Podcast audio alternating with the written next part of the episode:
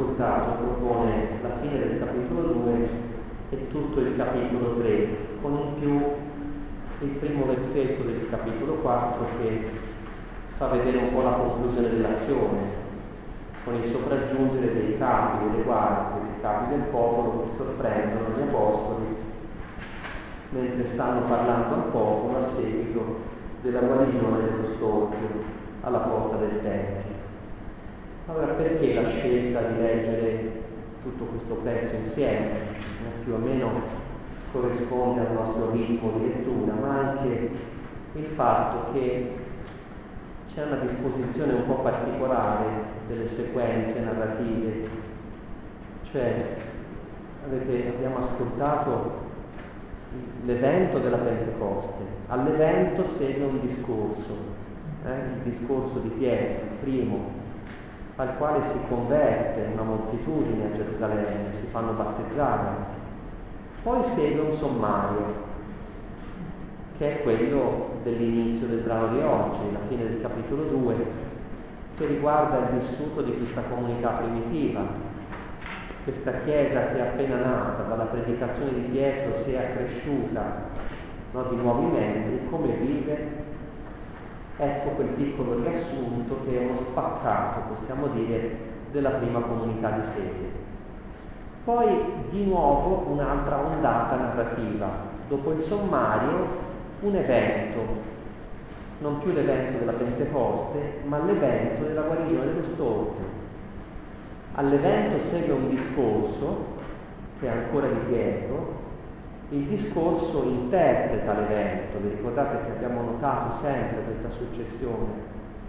Non sono gli apostoli che si svegliano e dicono andiamo a predicare, è sempre un accadimento eh, operato dal Signore che suscita interrogativi, che chiede appunto una parola che interpreta quel fatto, ma lo interpreta come annuncio come appello alla conversione, annuncio ovviamente del Cristo crocifisso risorto e del dono del suo Spirito.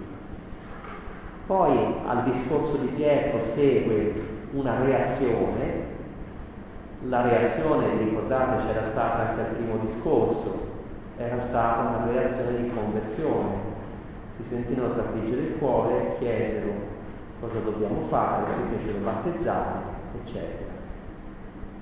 Invece nel secondo discorso di Pietro la reazione è duplice, da una parte la meraviglia, lo stupore di questa gente, dall'altra l'ostilità dei capi che sopraggiunti interrogano gli apostoli, Pietro risponde per tutti, no?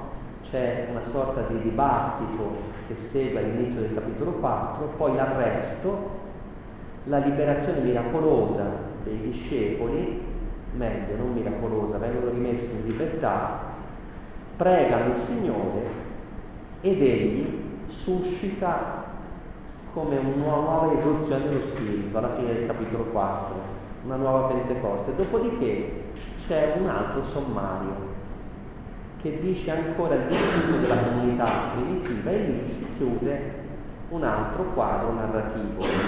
Vedete, allora noi qui siamo in questa possiamo dire, ondata narrativa che segue l'episodio di sommario, l'episodio dello storpio guarito, ma che si deve ancora concludere, vedremo la prossima volta, fino al sommario successivo che è alla fine del capitolo 4. Insomma, questo per dire un po' come procede, eh, come è cadenzata, ritmata questa narrazione degli atti, almeno nella parte iniziale del libro. Allora, consideriamo un po' distintamente questi quadri. Il primo, vedete, è il sommario, che ho intitolato I frutti del kerigma, cioè i frutti di questa conversione operata dalla Pentecoste, dall'annuncio di Pietro, che è la genesi della prima comunità cristiana e come questa comunità vive. Ci dedichiamo un po' di tempo. Il secondo quadro invece è l'evento della guarigione dello storpio e come terza unità, divisa come in due momenti, l'interpretazione perigmatica dell'evento. cioè l'interpretazione dell'evento diventa occasione di un nuovo annuncio di Gesù.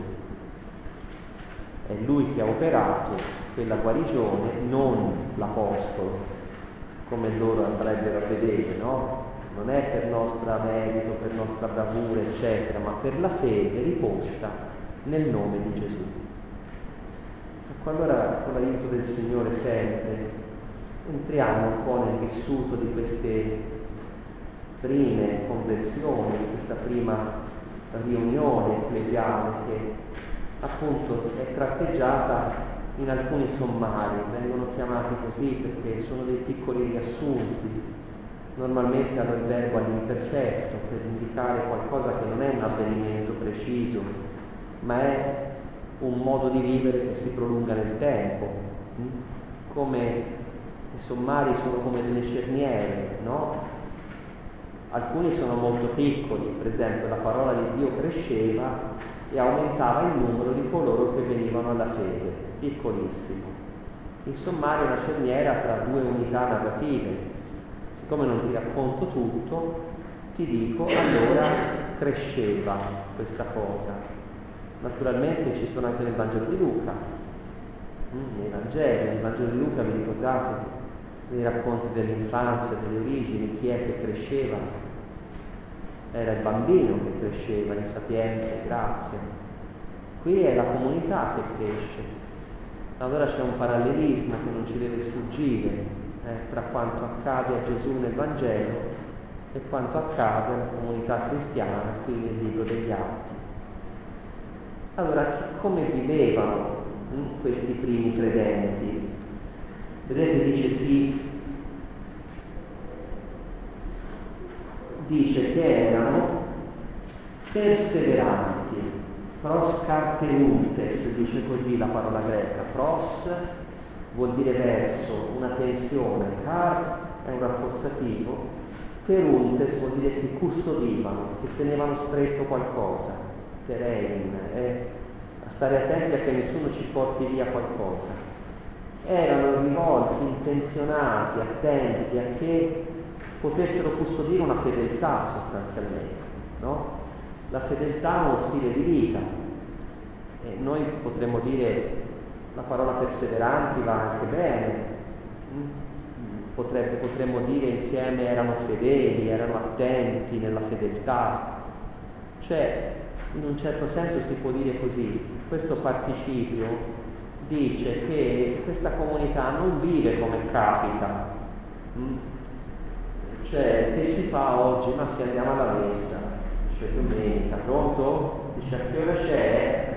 Dice c'è, dice la prima messa, no, dice alle... Eh?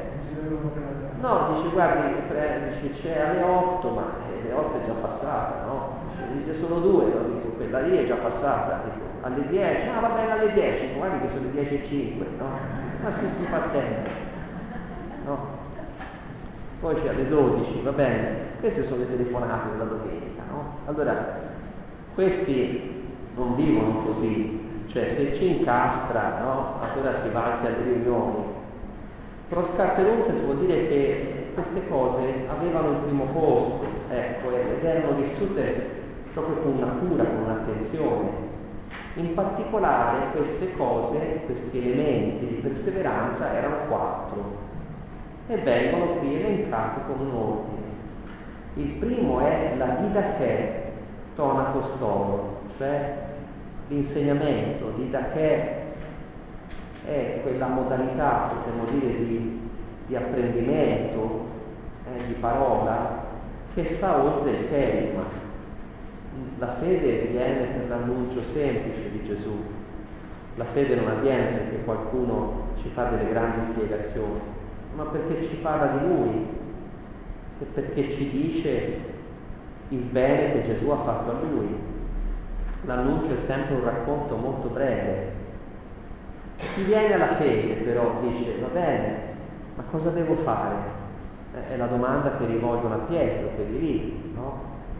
Che cosa dobbiamo fare? Che cosa dobbiamo fare comporta non una risposta secca, comporta come dire, una risposta data nel tempo. In questo che cosa dobbiamo fare ci sono delle cose che riguardano uno stile di vita, un comportamento, cioè battesimo, uno stile di vita quindi che è improntato al gesto battesimale, sai, bisogna un po' morire a noi stessi per rinascere, quindi una sobrietà, uno stile di vita diremmo noi, no? che dai comandamenti di Dio, eh, che sono la base inevitabile, eh, poi diciamo sbocca su alcune, alcuni punti forti, no? per esempio, non so, come devi pregare, come puoi diciamo, vivere no? nel tuo ambiente, la fede, eccetera.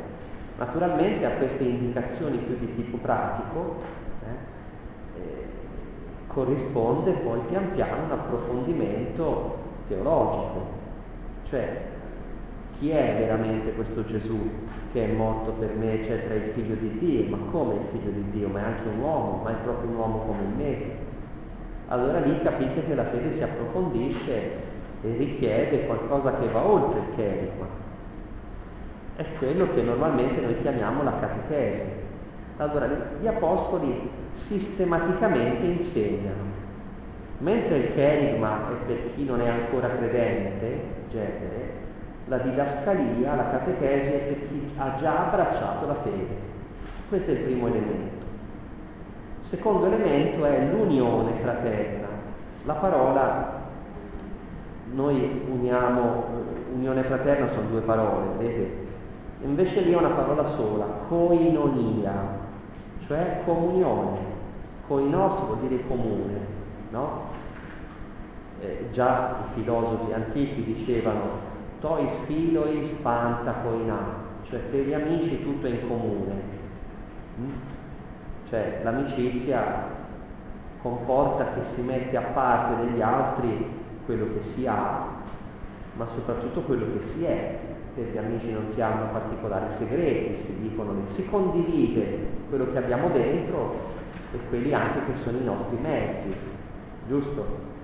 Ecco, qui eh, possiamo dire che la comunità cristiana è descritta come un'amicizia, come una fraternità profonda, che fa sì che uno si sente a disagio a dire questo è mio, quest'altro no, magari sapere che te sei più ricco e quell'altro più povero, no? E questo disagio crescente di avere delle persone unite profondamente a te nella fede e tollerare delle disparità, magari molto grandi, no? nel, nel, modo di vivere. Allora ecco questo principio di comunione.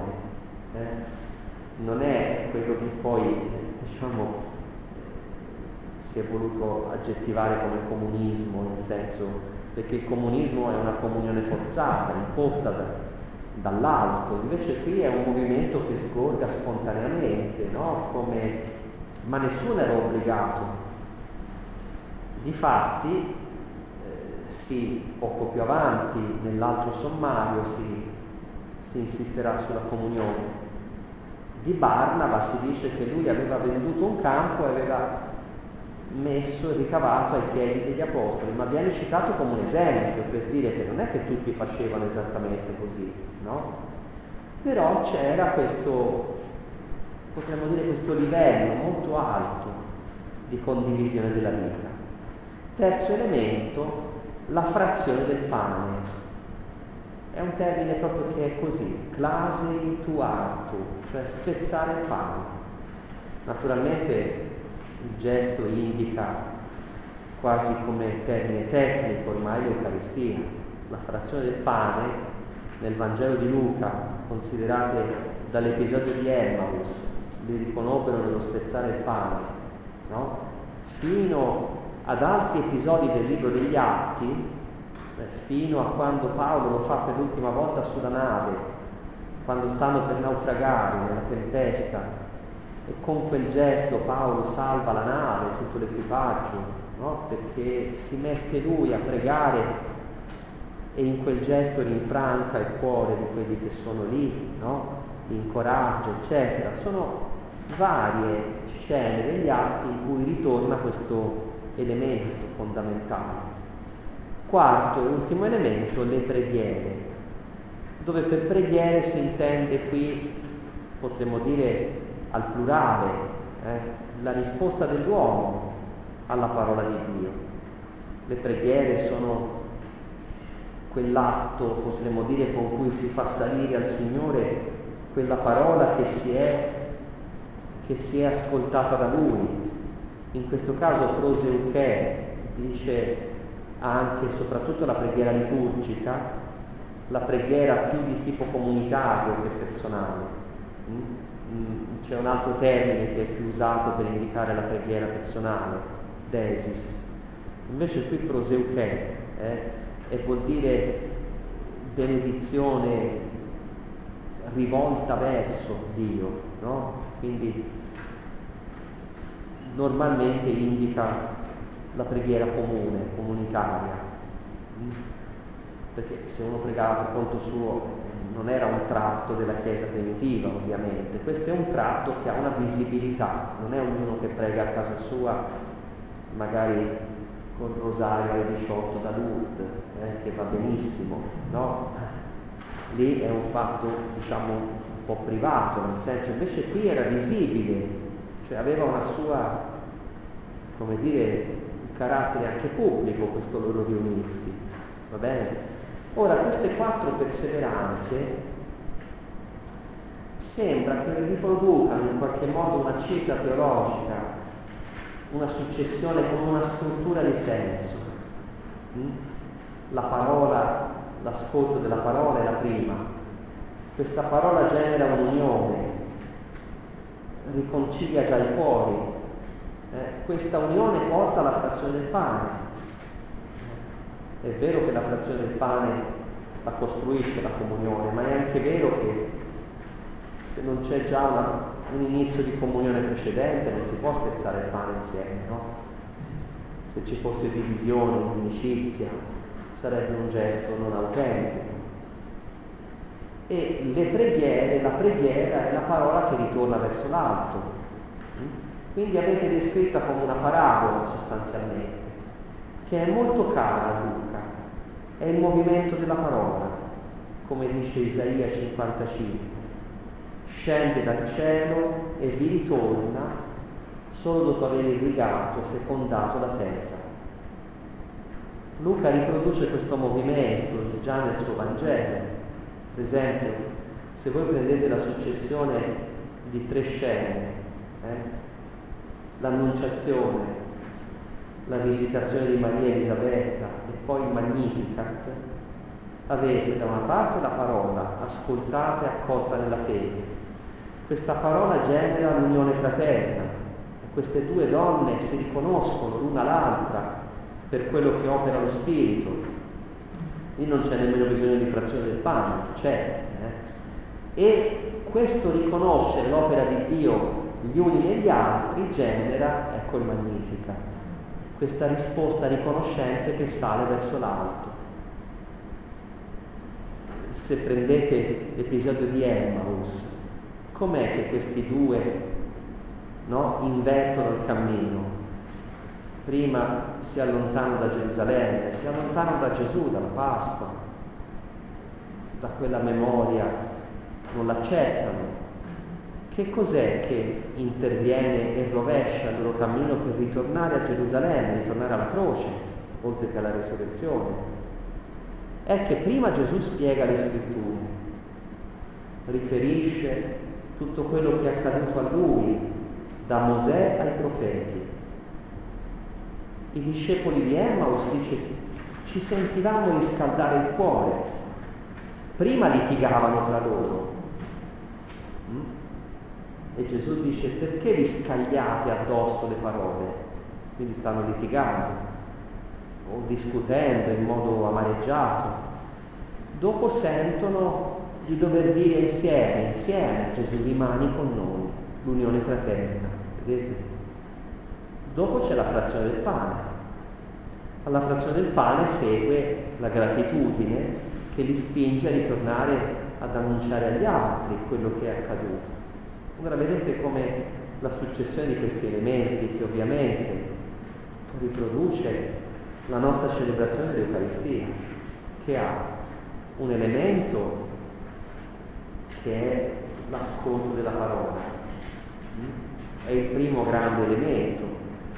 Poi c'è un gesto di condivisione, di carità, di unione fraterna, che è la carità della preghiera, ascoltaci Signore, che è la carità dell'offerta, ti portiamo il pane e il vino, ma condividiamo le nostre fatiche e le condividiamo anche a beneficio magari dei poveri. Portare il pane e il vino e condividere la fatica settimanale gli uni con gli altri, ecco l'unione fraterna. Poi si spezza il pane, è Gesù che lo spezza, e poi c'è, potremmo dire, l'espressione della gratitudine. Ovviamente la preghiera eucaristica è inclusa, eucaristica vuol dire di ringraziamento, in in questa dinamica, voglio dire, della frazione del pane. Eh, quindi è chiara questa struttura. In fondo la comunità primitiva qui vengono rimarcate queste quattro perseveranze che sono ricorrenti e strutturali. Ne manca una, non c'è la Chiesa se manca una di queste cose, capite che c'è qualcosa di zoppo, di monco nel vissuto della comunità cristiana. Subito dopo, allora, il primo sommario insiste sul fatto che si era parlato degli apostoli, dell'insegnamento degli apostoli, si dice che avvenivano prodigi e segni per opera degli apostoli. È il primo elemento che dà, hm, dopo il, questo, queste quattro perseveranze. Avvenivano prodigi e segni, ma subito, vedete con l'episodio dello stolpio, ti fa un esempio come dal sommario, no? C'è già un accadimento concreto che avviene per opera degli apostoli. Poi dice ancora, riprendendo gli elementi, stavano insieme avevano ogni cosa in comune, vendevano proprietà e sostanze e le dividevano con tutti secondo il bisogno di ciascuno. Vedete quindi si riprendono questi elementi, abbiamo detto coinonia, abbiamo detto degli apostoli, insegnamento, qui dice che all'insegnamento ci sono legati prodigi e segni, non è un insegnamento solo di parole, è un insegnamento potente, Dopo ha parlato di comunione nel sommario, giusto? Allora di che cosa si parla? Si dice che avevano sostanze che vendevano e dividevano secondo il bisogno di ciascuno e avevano ogni cosa in comune. Poi si è parlato di frazione del pane e si dice, vedete, erano perseveranti, si riprende, insieme nel Tempio e spezzando il pane nelle case. Vedete, questi quattro elementi prima li enuncia tutti insieme, poi li riprende a uno a uno. Quindi mantengono questi primi discepoli un legame ancora col Tempio, con la, con la pratica ebraica. Però a casa celebrano una liturgia domestica in cui ovviamente c'è questo elemento che nel Tempio non ci poteva essere, che è l'elemento innovativo posto da Gesù, la frazione del pane prendevano cibo con letizia e semplicità di cuore, lodando Dio. Ecco le preghiere. Vedete? L'elemento delle preghiere che viene ripreso. E dice che godevano stima di tutto il popolo. Eh? Gesù dice il Vangelo cresceva in sapienza e grazia davanti a Dio e agli uomini. Anche la Chiesa primitiva cresce, anche come stima eh, davanti agli uomini. Quindi i cristiani non sono mai stati una setta aggressiva, mh, hm, come certi gruppi fondamentalisti, capite che fuori di loro c'è il deserto, c'è, no? come se fossero soltanto loro ad avere legittimità di, di, di essere in questo mondo. Il cristianesimo è sempre stato un movimento, chiamiamolo così, eh, che si è diffuso in modo molto umile no? tra strati della popolazione medio-bassi, con alcune eccezioni anche in alto, ma che sostanzialmente questo cambiamento diciamo, delle persone, dei cuori, della vita, non ha determinato un cambiamento sociale. Cioè i cristiani non hanno mai preteso di cambiare la società, dire vedete allora tutti dovete vivere come noi, no? Va bene come vivete, noi viviamo in mezzo a voi, certo se volete venire dentro, come si entra, si accetta che ci sia un cambiamento, no? Se fuori della comunità i ricchi comandano, no?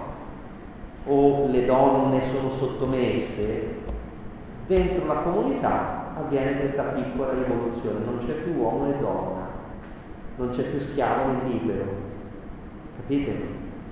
Cioè c'è un modo diverso di concepire i rapporti sociali.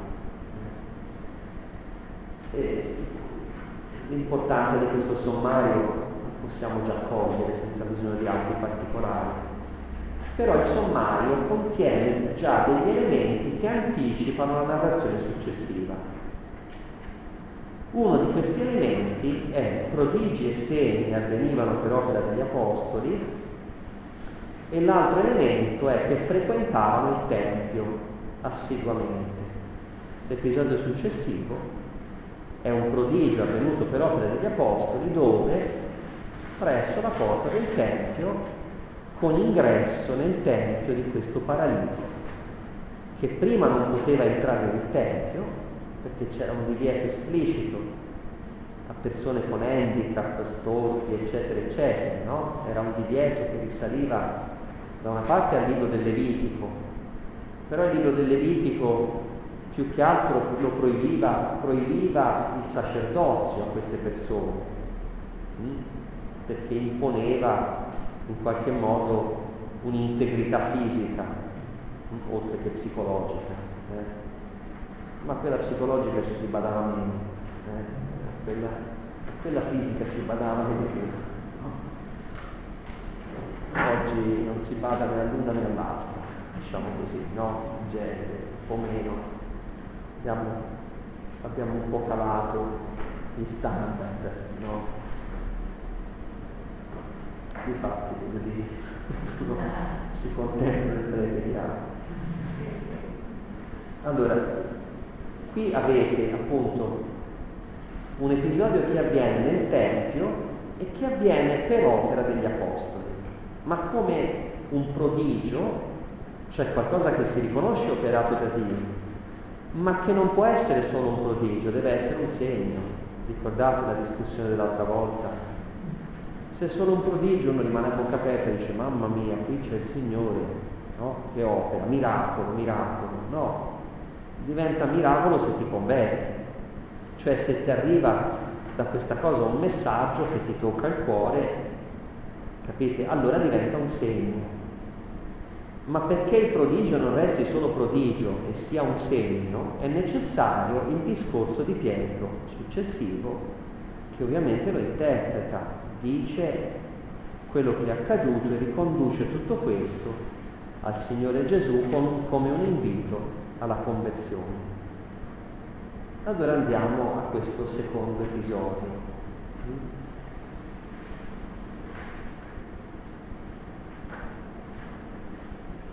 la guarigione dello storpio. Allora, nella, diciamo così, vedete la, la, l'evento come è descritto tutto in, questa, in questo riquadro più grande. Prima, vedete, c'è, ci ho messo un titolino molto piccolo, protagonisti, le opposte condizioni degli apostoli dello storpio. Vedete? Nell'ultimo trafiletto, in fondo, protagonisti, reazione del popolo per la soluzione delle opposizioni. È un po' contorta questa mia formulazione, non sapevo come dirla meglio. L'opposta condizione qual è? Gli apostoli arrivano, salgono, c'è movimento, c'è dinamica, c'è energia, lo storpio non entra, è collocato presso la porta, probabilmente la porta che separa il cortile cosiddetto dei pagani, dove potevano entrare tutti, anche i non circoncisi, la piazza grande, e, e poi come se uno qui fosse il piazzale della chiesa, no? dove sono rotte le colonne, no? Poi dopo nel piazzale della chiesa Ovviamente ci possono entrare anche quelli che non vengono a messa, con prudenza e contatto naturalmente per evitare che gli si spari, eh? se ci portano la macchina, come succede a volte, no? e, e, poi magari nella parte più interna ovviamente entra chi, chi ci crede, non è che quegli altri gli si spara se entrano, ma insomma ci pensano da sé magari a non entrare, no? Allora, lo storco, il poverino, sapeva che poteva stare soltanto sul limite, come dire, della porta di chiesa, il piazzale ci poteva stare, ecco. È un esempio un po' così, eh, diciamo, eh, ma la struttura del tempio è abbastanza complessa, vari cortili interni, lui stava nella parte più esterna. L'esclusione era dovuta soprattutto a una maledizione che pronunziò Davide. Quando Davide conquistò Gerusalemme, siamo nel secondo libro di Samuele, al capitolo 5, prese questa città con uno stratagemma, trovò il canale dell'acqua, riuscì a risalire fino al centro della città lungo il canale, perché la città non si espugnava facilmente. E questi Gebusei che abitavano il luogo lo sfottevano, capito? Dice, tanto non ce la farai mai a venire fin qui, basteranno gli storpi e gli zoppi a fermarti, gli dissero questi qui, no? Allora Davide disse, gli storpi e gli zoppi sono i nodi a Davide, ma lo disse contestualmente, diciamo, a quella specie di, dire, di sfida che gli avevano rivolto questi Gebusei da allora, capite, questa sorta di maledizione, tra virgolette, eh, ostacolava. Difatti, molte guarigioni di Gesù non sono soltanto guarigioni fisiche, sono anche riabilitazioni sociali. Il leproso, per esempio, viene tolto da un'esclusione totale della società. Il paralitico alla piscina probatica la piscina che sta fuori del tempio dove si lavavano le pecore, poi Gesù lo ritrova nel tempio. Quindi sono persone che sono guarite non soltanto fisicamente, ma anche, diciamo, riabilitate nella loro dignità eh, sociale e religiosa, perché ovviamente hanno un accesso diverso anche alla vita di fede no, del popolo. Allora, nella, nel primo, vedete, nel primo pezzetto si contrappongono le, le, azioni di Pietro e di Giovanni che salgono, vedete, a questo che invece veniva semplicemente portato da altri e veniva posto, deposto presso questa porta a chiedere l'elemosina. Nella parte finale invece eh, colui che prima sedeva entra, entra con loro nel Tempio e queste opposizioni si sciolgono. Nelle parti invece intermedie c'è la successione che prima ha a che fare con gli sguardi, poi ha a che fare con la parola, poi con i gesti. Allora sguardi e gesti eh, si incorniciano, stanno insieme. La parola occupa la posizione centrale. Allora il, il culmine, diciamo, il perno di tutto l'episodio è la parola che Pietro rivolge al paralitico, allo stolto, e questa parola è nel nome di Gesù Cristo, il nome di Gesù. Questa espressione è importante perché ritorna poi in tutto il discorso successivo. Allora facciamo una piccola attenzione agli sguardi. Va bene, la preghiera del pomeriggio, ricordate, eh, diciamo, le ore che segnano l'evento salvifico, l'ora sesta, l'ora nona, ritornano negli atti degli apostoli, in vari episodi, e c'è forse un richiamo a queste ore salvifiche di Gesù sulla croce, ma ad ogni modo sono anche le ore liturgiche della preghiera che poi sono state conservate nella nostra liturgia delle ore. Ecco, eh, la passività totale dell'uomo che è deposto in opposizione alla capacità attiva degli apostoli. Allora, eh,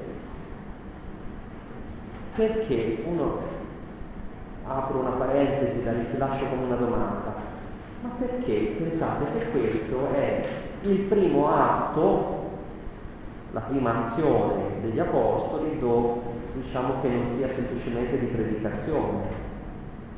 Perché cominciare a dire prodigi segni, gli apostoli, eccetera, con un episodio del genere?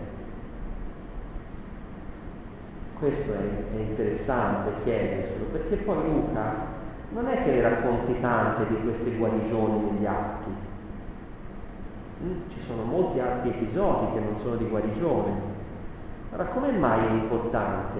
E questo richiama allo storpio, ritorna fino al capitolo 5, capite? Quindi apre tutta una unità, potremmo dire, di tre capitoli almeno, in cui c'è sempre l'eco di questo episodio. Quindi diventa come un rilancio della narrazione in modo importante.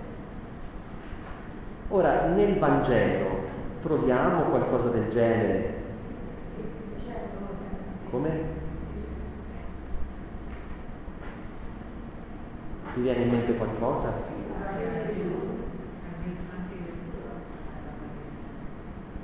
Eh, per esempio ci sono guarigioni che acquistano un valore simbolico.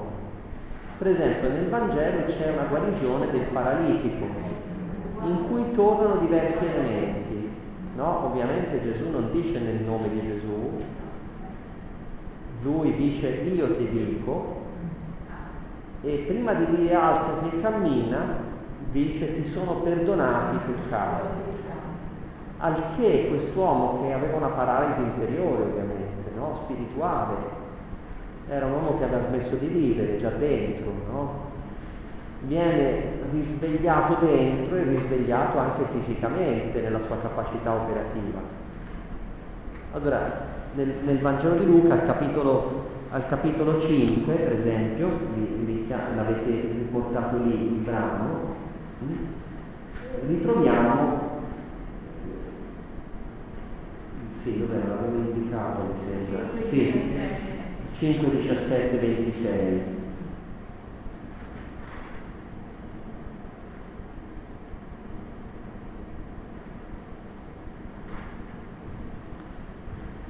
La guarigione di una guarigione molto simile, analoga. Poi semmai ci possiamo ritornare su, questa, su questo episodio che dopo, subito dopo, eh, la, la folla dice abbiamo visto cose prodigiose, furono presi da stupore, davano gloria a Dio, vedete? Quindi c'è sempre questo clima e subito dopo la chiamata di Levi Matteo, che era seduto e si alza, anche lui, seduto, inchiodato al banco del suo lavoro, della sua professione sicura, e che riceve questo sblocco interiore di paralisi per poter seguire Gesù. E qui l'episodio è di un uomo che non è soltanto, diciamo, guarito dalla sua paralisi o impossibilità di movimento comunque, ma è un uomo che poi con gli apostoli entra nel Tempio.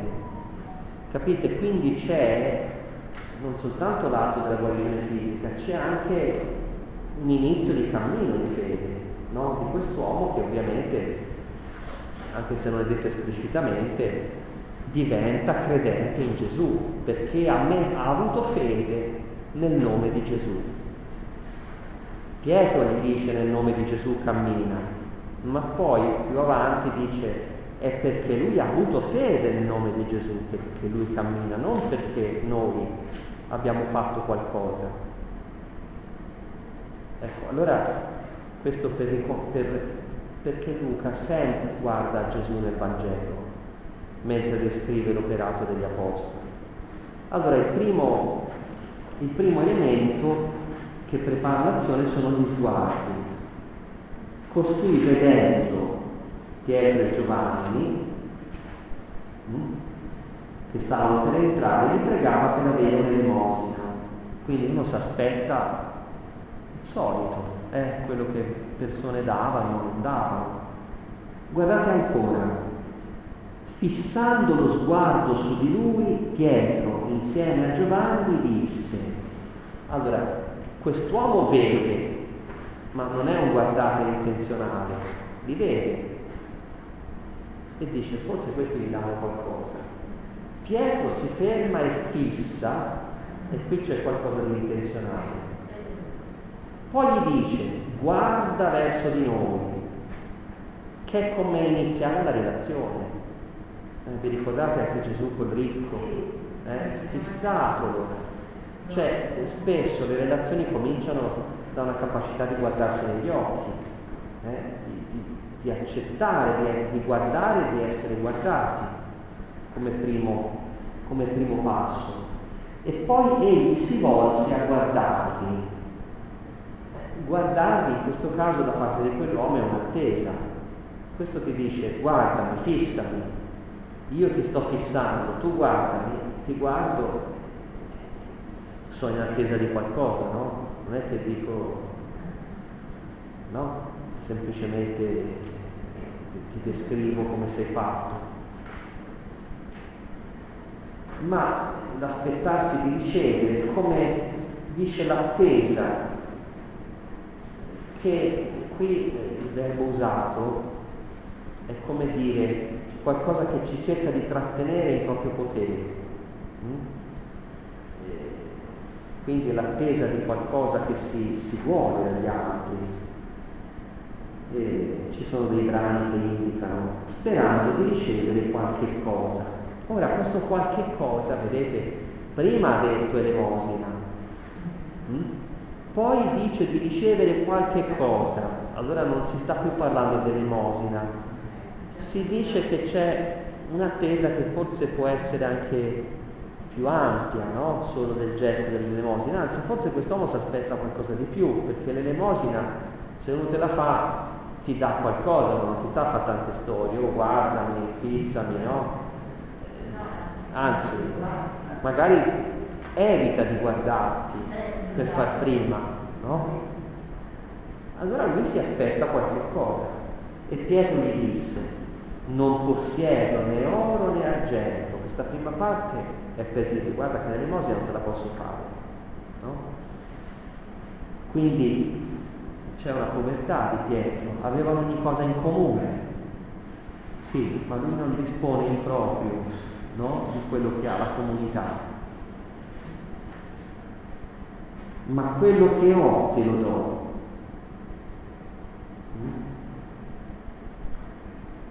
Qui lo sguardo del paralitico. Il paralitico, vedete, è, è come invitato a modificare la sua attesa. Eh, io non ho oro né argento. Beh, allora dammi, mi dai qualcos'altro, ma cosa mi dai? Cosa me ne faccio di ciò che mi dai? Nel nome di Gesù Cristo, ecco. Il Nazareno alzati e cammina. Questa espressione nel nome di Gesù Cristo ritorna al capitolo 4 degli Atti, no? si parla di guarigioni operate nel nome di Gesù. Più avanti al capitolo 8 si dice di esorcismi compiuti nel nome di Gesù, capitoli 16, 19. Oppure più semplicemente si dice dell'atto battesimale, già al capitolo 2, furono battezzati nel nome di Gesù. Allora il nome di Gesù dice ovviamente non una formula magica, dice una relazione con Gesù, che uno può chiamare a sé, perché dire il nome di Gesù vuol dire in qualche modo avere come un potere sulla persona, che è un potere della relazione. Gesù si consegna al potere di chi conosce il suo nome, perché si lascia chiamare, si lascia interpellare. Allora il nome di Gesù è una forza per dire nel nome di Gesù ogni ginocchio si pieghi, dice San Paolo, no? Quindi il nome che è dato, eh, nel quale possiamo essere salvati, non c'è altro nome sotto il cielo.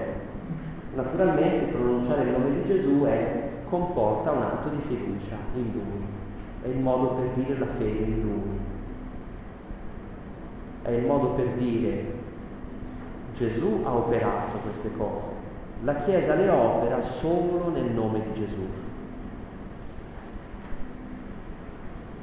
Allora lo prese, quei gesti, per la mano destra, lo sollevò, Egeo, è il verbo della resurrezione, che Anastasio potrebbe dire alzare, ma Egeo vuol dire svegliarsi. Allora, immaginate uno che sta lì, un po' giù, un po' depresso, eh? con il gesto della mano tu lo afferri, non soltanto diciamo, accompagni il movimento per, per aiutare a alzarsi, ma è come se tu lo scuotessi. Oh, nel nome di Gesù, cammina, svegli le sue energie interiori, svegli la sua disponibilità ad assecondare questo, questo gesto, no? Ma è anche il verbo della resurrezione. Allora, dentro quest'uomo avviene come una trasformazione, che è una partecipazione dell'energia del sotto. Per la mano destra lo sollevò, di colpo i suoi piedi, le caviglie si rinvigorirono, balzato in piedi si mise a camminare ed entrò con loro nel Tempio. Quindi viene ammesso nella comunità di fede, in preghiera. Vi ricordate che appunto già alla fine del Vangelo, quando Gesù salì al cielo, dice che loro tornavano a Gerusalemme e stavano sempre nel Tempio, lodando Dio. Allora il Tempio era diventato il luogo anche, potremmo dire, di, di vita, che ancora della comunità primitiva. E quest'uomo non soltanto si mise a camminare, ecco dove l'opposizione si, si no? tra l'energia con cui gli apostoli salgono e questo qui. Questo qui non solo cammina, dice camminando, saltando e lodando Dio. Ci deve mettere anche saltare, è bellissimo, perché è un richiamo alla profezia di Isaia 35, proprio con le stesse parole della 70, della Bibbia greca dei 70. Vi ricordate che dice lo zoppo salterà come un cervo e griderà di gioia la lingua del muto. Allora è chiaro che con questo particolare, non solo camminare ma saltare, Luca dice che in qualche modo sono iniziati i tempi messianici, promessi dal profeta.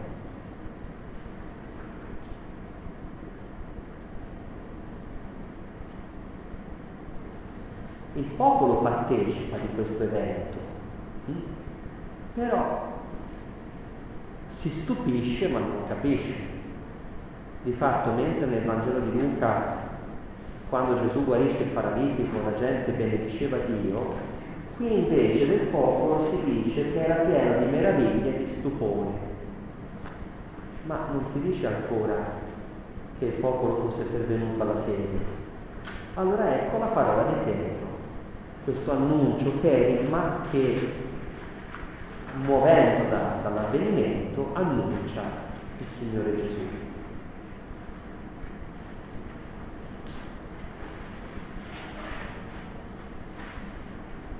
Allora, c'è una cornice narrativa, vedete che dice prima eh, il popolo accorre, vedete, mentre egli si tratteneva Pietro e Giovanni, tutto il popolo fuori di sé per lo stupore corse verso di loro al portico di Salomone. Mm?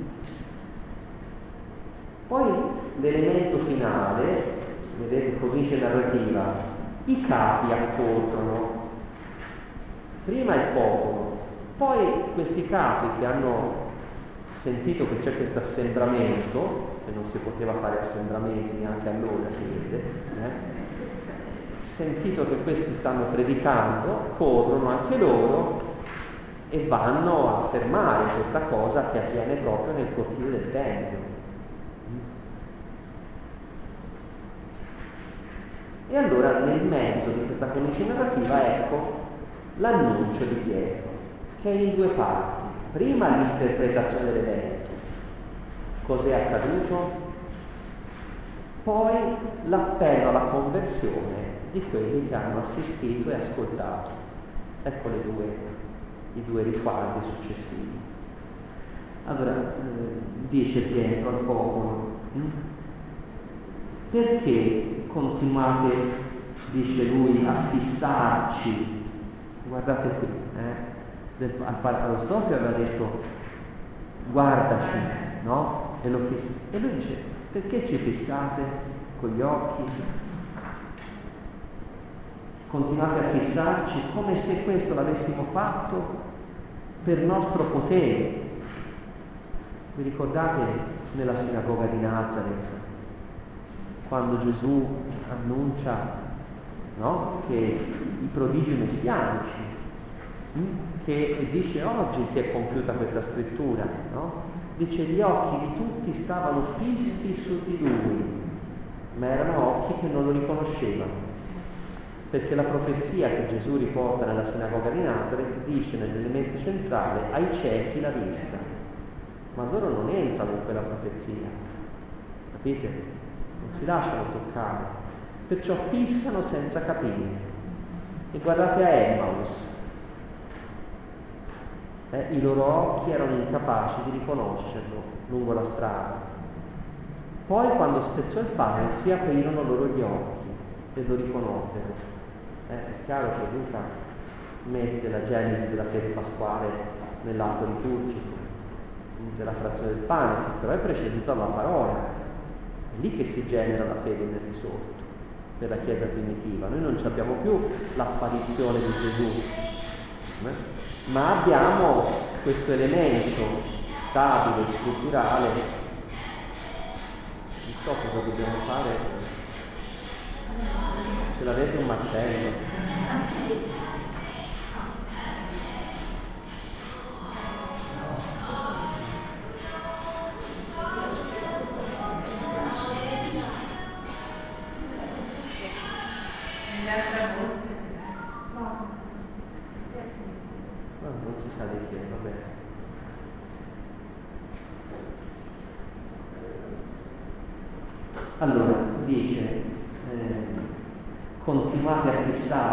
Come se per nostro potere nostra religiosità avessimo fatto camminare quest'uomo. Guardate che Luca ci tiene sempre, l'avevo già detto l'altra volta, a togliere quell'elemento, capisce che il fatto religioso ha sempre ambiguità, cioè genera superstizione, credulità, e lui lo vuole sfatare subito. Quando per esempio Paolo e Barnaba vengono adorati come dei, subito loro eh, proprio stroncano l'iniziativa di questi un po' primitivi, no? che vedono questi prodigi e, e rimangono a bocca aperta. Anche qui Pietro dice, guardate che noi non abbiamo fatto niente di nostro. E comincia dicendo anzitutto eh, Vedete, prima la comprensione del malinteso, poi la vera causa dell'evento, la fede. Eh, vedete il terzo, il terzo pezzettino sempre del primo quadro. Per la fede riposta in lui il nome di Gesù ha dato vigore a quest'uomo. Non noi l'abbiamo fatto camminare, non per nostro potere, ma la fede che viene da lui ha dato a quest'uomo la perfetta guarigione. È quest'uomo che voi vedete vedete ancora se insiste sul vedere. Al centro, vedete di questa prima unità di predicazione, c'è quella parte un po' rientrante, in cui Pietro proclama Gesù,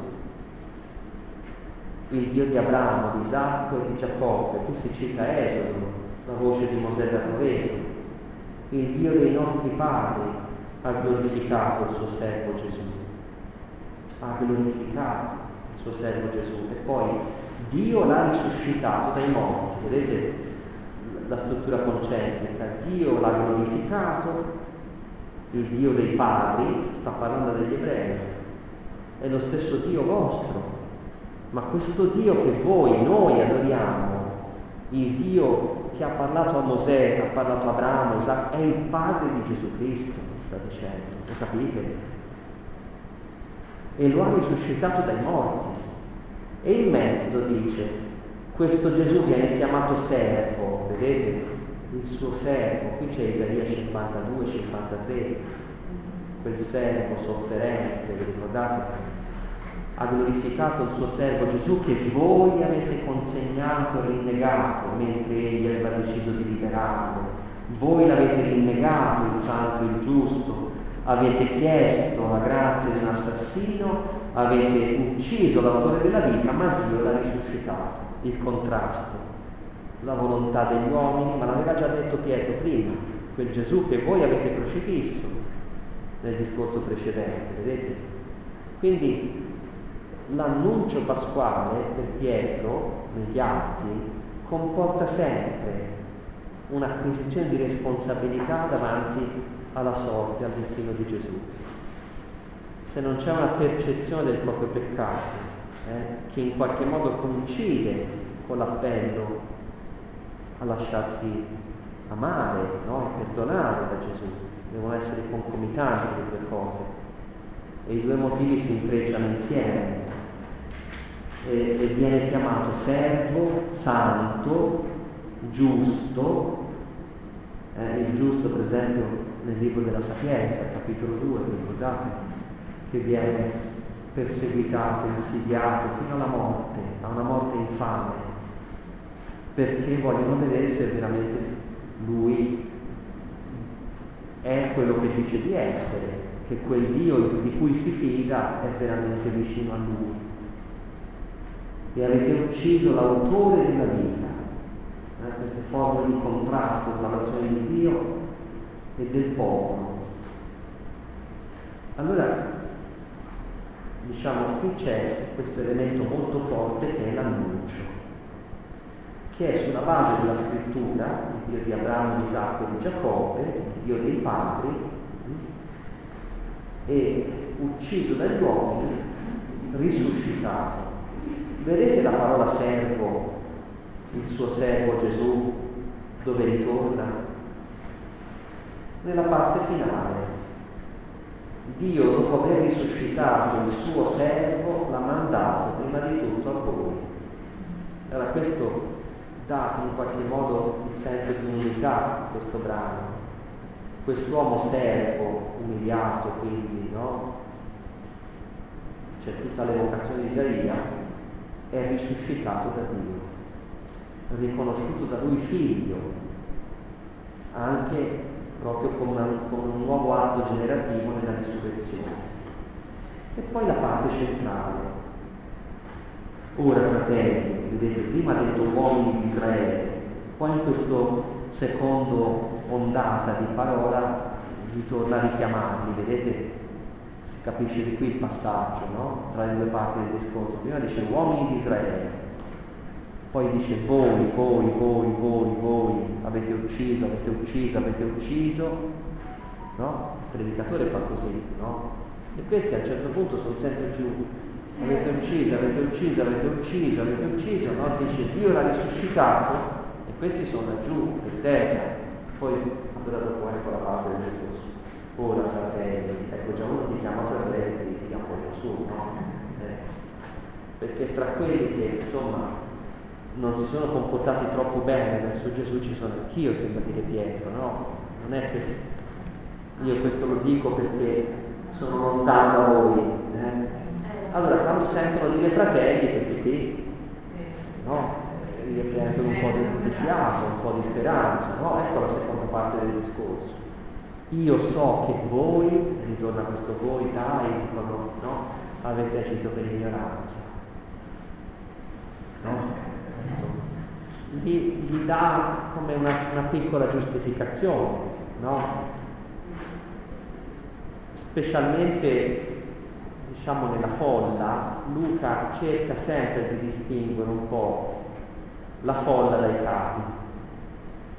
Mm? I capi arrivano dopo un po' incacchiati no? di questa cosa, qui c'è solo la folla. Però guardate qui la delicatezza di Pietro. So che avete agito per ignoranza come pure i vostri capi. Anche loro, poverini, sono stati un po'. Eh? Cioè non, non, non hanno capito delle cose quindi già questo, capite, l'ignoranza, dicevano dei bravi, i buoni confessori una volta, dice l'ignoranza è l'ottavo sacramento, capito? Che fa più di quei dei sette, capito? Perché ti salva l'ignoranza no? di tante cose. E dice, appunto, Dio ha compiuto così ciò che aveva preannunziato per bocca di tutti i profeti. Guardate questa espressione, Dio l'aveva già detto per bocca dei profeti. Poi guardate nella parte finale, voi siete i figli dei profeti. Vedete come riprende no? sempre questo tema. Lo aveva già preannunciato, dice che il suo Cristo doveva soffrire, ha parlato di servo prima. Allora due parole, convertitevi e cambiate vita. Sono due verbi, metanoeite, cambiate modo di pensare, epistre, epistrepsate, cioè e cambiate condotta, girarsi indietro. Due cose. E il cambiamento è del comportamento ma anche dell'intimo, dei pensieri, dei giudizi, perché se no, se cambio comportamento e basta? No? Come uno che dice smetto di fumare, sto un paio di giorni senza, però poi il pensiero mi va sempre lì, no? E non sono proprio convinto fino in fondo di questa cosa, no? Invece quando poi ho maturato un giudizio, no? E allora il cambiamento diventa stabile, Convertitevi dunque, metanoei, e cambiate vita. Eh,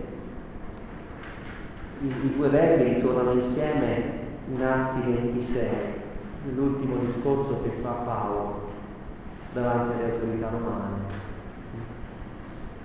Ma tornano spesso questi termini negli atti perché siano cancellati i vostri peccati e così possano giungere i tempi della consolazione da parte del Signore ed egli mandi colui che vi aveva destinato come Cristo, Gesù. E guardate questo verbo mandi, ritorna nella parte finale. Questo Gesù, il suo servo, l'ha mandato prima di tutto a voi, perché ciascuno si converta e si allontani dalle sue iniquità. Vedete come riprende hm? sempre questo, questi stessi termini proprio. E poi c'è nella parte centrale, come prima, una citazione scritturistica, cioè che fa come da perno a tutta l'argomentazione di Pietro, che dice così. Mosè infatti disse, il Signore Dio vostro farà sorgere per voi un profeta come me, Deuteronomio. Voi lo ascolterete in tutto quello che egli vi dirà e chiunque non ascolterà quel profeta sarà estirpato di mezzo al popolo. E tutti i profeti, a cominciare da Samuele e da quanti parlarono in seguito, annunziarono anch'essi questi giorni. Allora, già Mosè aveva, aveva annunciato che ci sarebbe stato un profeta come lui, no? Profeti ce ne sono stati tanti, da Mosè fino a cominciare da Samuele, poi a tutti quelli che hanno parlato in seguito, tutti hanno parlato di questi giorni. Voi siete figli di questi profeti, dunque io non vi sto dicendo queste cose per tagliarvi le gambe, ve le sto dicendo perché questo Gesù è stato mandato prima di tutto a voi, quello che i profeti annunciavano, voi che siete i figli di quei profeti, che siete i figli delle promesse di Abramo. Eh? Perché però ciascuno si converta dalle sue iniquità. Eh, allora, diciamo, questo appello alla conversione risuona come, come un'occasione che viene data per poter cambiare vita. Cambiare vita è ricevere quello che ha ricevuto lo storpio sostanzialmente, una risurrezione, una possibilità di allontanarsi dalla vita di prima, di energie nuove eh, che prima quell'uomo non aveva. E poi guardate questa cristologia, eh, un po' strana, eh, sono nella parte versetto 20. Che giungano i tempi della consolazione da parte del Signore ed egli mandi colui che vi aveva destinato come Cristo. Ma come mandi? non l'ha già mandato. Qui Gesù è salito al cielo, lo deve rimandare un'altra volta. Non è il ritorno finale. Lo leggiamo dopo per capire. Bisogna che il cielo lo accolga, Gesù, fino ai tempi della restaurazione di tutte le cose. Allora, i cieli sono il luogo della presenza di Gesù, della sua, potremmo dire, dove, dove il Kyrios risiede alla destra di Dio, siede alla mia destra, aveva detto prima, no? E da dove lui dona incessantemente lo Spirito che guida la missione della Chiesa. Allora, questo, questa presenza del Kyrios, vedete, è costante, lui non è andato via, esercita questa signoria per cui continuamente è mandato incontro agli uomini attraverso la testimonianza apostolica e lui stesso è garante per ciascuno dell'effusione dello Spirito. Ma allora dove tu arrivi a lasciarti incontrare, a riconoscere le tue infermità, che sei mezzo storpio, che guardi negli occhi, no? che ti aspetti, che accogli la parola perché credi nel nome di Gesù, questo l'ha fatto lo storpio, ma questo lo sta facendo la folla. Perché quel voi, voi, voi che vi ha annientati, come ti rialzi da una cosa così? Solo dal fatto che credi che quel Gesù che tu hai crocifisso, Dio l'ha risuscitato e te lo sta mandando proprio per farti grazia.